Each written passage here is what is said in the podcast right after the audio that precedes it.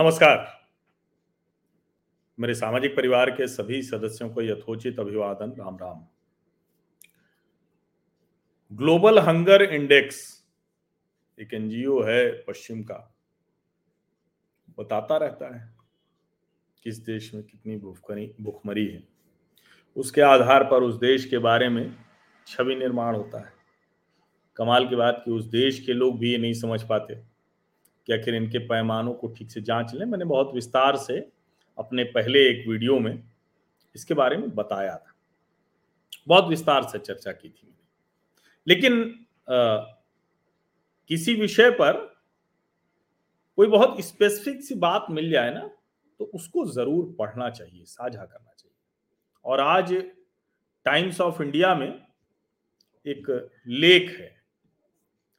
लेख की हेडलाइन है why the global hunger index is statistical garbage यानी ये जो जो विश्व भूखमरी या भूख सूचकांक है, ये क्यों सिर्फ़ सांख्यिकी कूड़ा है, आंकड़ों की बाजीगरी है? ये बता रहे हैं और बताने वाले कौन हैं? बताने वाले हैं Swaminathan S Anklesaria Aiyar. Economic Times के कंसल्टिंग एडिटर हैं, बहुत बड़ा नाम है। और लंबे समय से देश में अर्थशास्त्र के विषयों पर बड़ी बातों के लिए जाने जाते हैं। वर्ल्ड बैंक और एशियन डेवलपमेंट बैंक में वो कंसल्टेंट भी रहे हैं। बहुत सी चीज़ें उनका स्वामी नॉमिक्स कॉलम आता है। बहुत लंबे समय से, मुझे तो याद ही नहीं कब से, लेकिन वो लगातार या आता है। और वो स्वामी नॉमिक्स में पढ़ता हूँ बहुत ध्यान से। बीच में तब भी पढ़ता था, जब वो प्रोपागेंडा भी फैलाने की कोशिश करते थे। और एक बार तो बड़ा गजब हो गया कि कुछ ही दिनों के अंतराल पर उनके दो लेख आए, दोनों एक दूसरे से कॉन्ट्राडिक्टरी आए। लेकिन विद्वान व्यक्ति हैं कई बार वो तथ्यों के आधार पर बहुत अच्छा विश्लेषण करते हैं। ऐसा ही विश्लेषण उन्होंने अभी नर्मदा बाँध को लेकर किया था और बताया था कैसे मेधा पाटकर और उनकी जो पूरी टीम है वो कितनी बड़ी फ्रॉड है और उस फ्रॉड में वो भी शामिल हो गए थे। तो ठीक है, उन्होंने स्वीकार कर लिया। हालाँकि कई बार लगता है कि गलती इरादतन या गैर इरादतन तो खैर, उस विषय को छोड़ देते हैं। आज के विषय पर आते हैं। आज का विषय क्या है? आज का विषय है ये जो लेख है, स्वामीनाथन एस अंकलेसरिया अय्यर का। और वो लेख जो है, वो आपके यहाँ टाइम्स ऑफ़ इंडिया आया हो तो उसको ज़रूर पढ़िए आज। देखिए why the global hunger index is a statistical garbage ये आज का उनका लेख है। और इसमें जो पहला पैराग्राफ है, वो बहुत साफ़ साफ़ उन्होंने लिखा है और इसको मैं पढ़ के सुनाता हूँ। India has little hunger but substantial child malnutrition that simple truth is obfuscated by the global hunger index prepared by European NGO showing India falling from 101 to 107 of 123 countries in 2022 among the hungriest. यानी भारत में भूख बहुत कम है, थोड़ा ज़्यादा बच्चों में पोषण की ज़रूरत है, कमी है यानी। इस सच्चाई को ऐसे बढ़ा चढ़ा कर ये जो जीएचआई वाले हैं, विश्व भूख सूचकांक वाले हैं, उन्होंने तैयार किया, जो यूरोपियन एनजीओ है, कि भारत को दिखाया कि देखिए वो कैसे गिर गए 101वें नंबर पर थे 107वें पर चले गए 123 देशों में 107वें नंबर पर हम भूख, इतने भूखे लोग हैं वहाँ सबसे भूखड़ लोग हैं, ऐसे कह दिया this can not be true since 75% of rural and 50% of urban families get 35 kg of grain per month at just rupees 2 to 3 per kg. Tamil Nadu gives 35 kg of rice free. No country does better. GHI does not measure hunger, yet calls itself a hunger index to sensationalize matters. This makes headlines, but is statistical garbage.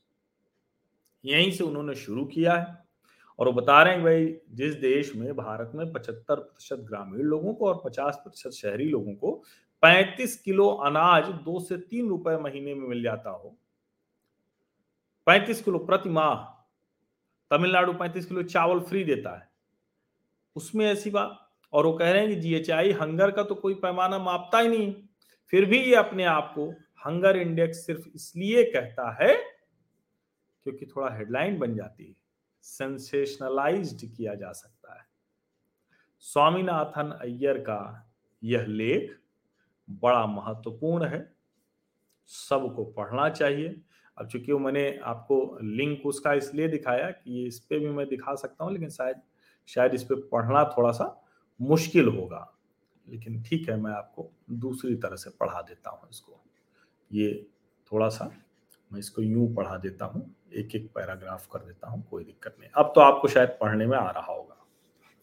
अब देखिए, बहुत साफ़ साफ़ ये लिख रहे हैं। और इसमें मैं और जगह नहीं जाता हूँ। मैं जाता हूँ यहाँ।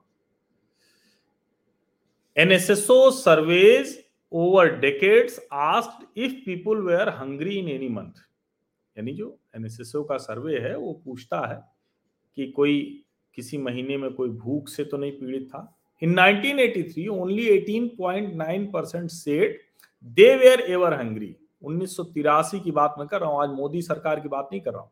उन्नीस में सिर्फ़ 19 प्रतिशत लोग कह रहे थे कि वो कभी भूख से वो परेशान थे, पीड़ित थे।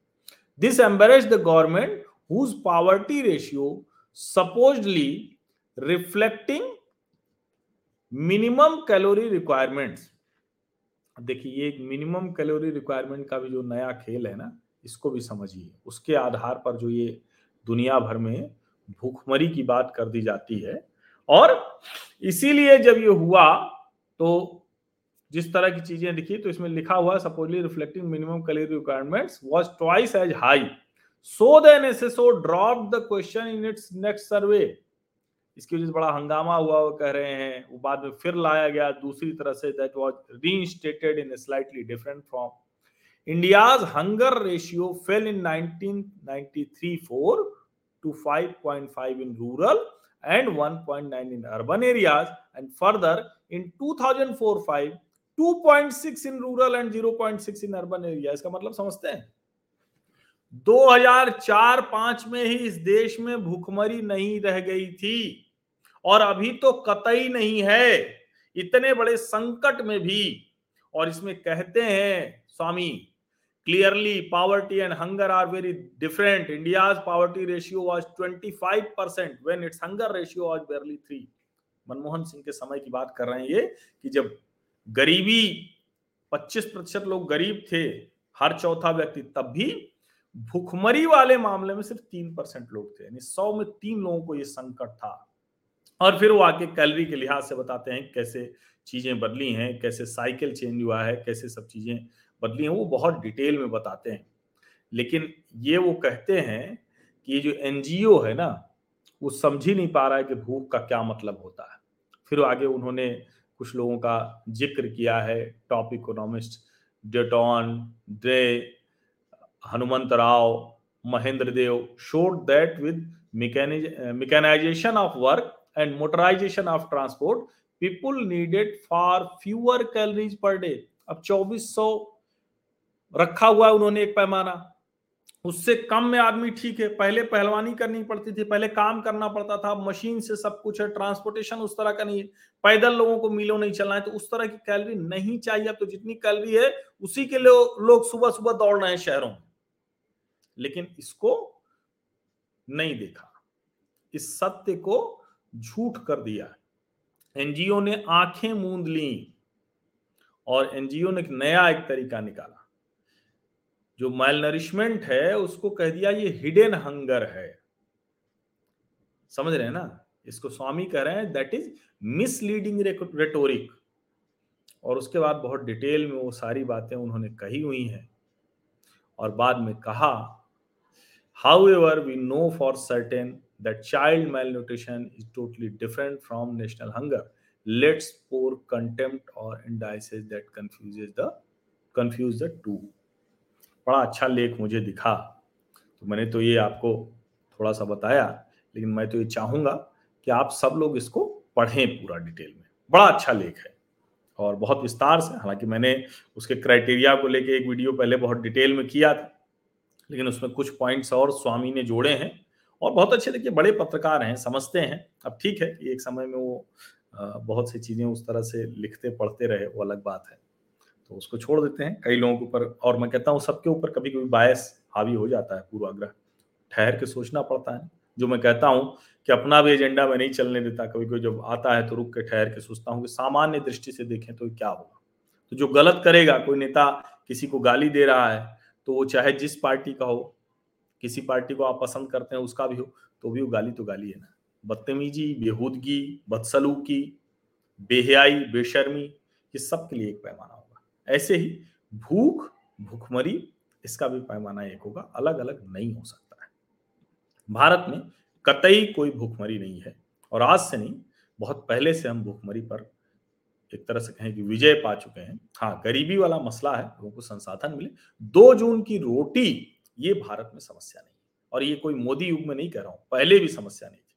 हाँ मोदी युग में अभी जब 80 करोड़ लोगों को आप राशन दे रहे हैं कोविड काल में उसके बाद भी तो फिर कोई कैसे कह सकता है भूखमरी?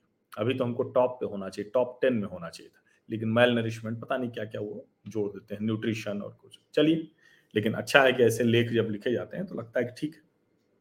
हम मतलब ऐसे लोगों को पढ़ते पढ़ते तो मैं सभी क्यों मैं कई बार कहता हूँ जिसको मैं जानता हूँ, एकदम एजेंडा वाला है, वो उल्टा ही लिखे, उसको पढ़ता हूँ तो स्वामी तो हम सबके बड़े प्रेरक रहे हैं और इकोनॉमी के लिहाज से तो बड़े महत्वपूर्ण पत्रकार हैं, लेखक हैं, उनका आर्टिकल मैं ज़रूर पढ़ता हूँ। ये आप लोग भी पढ़िए। बहुत बहुत धन्यवाद।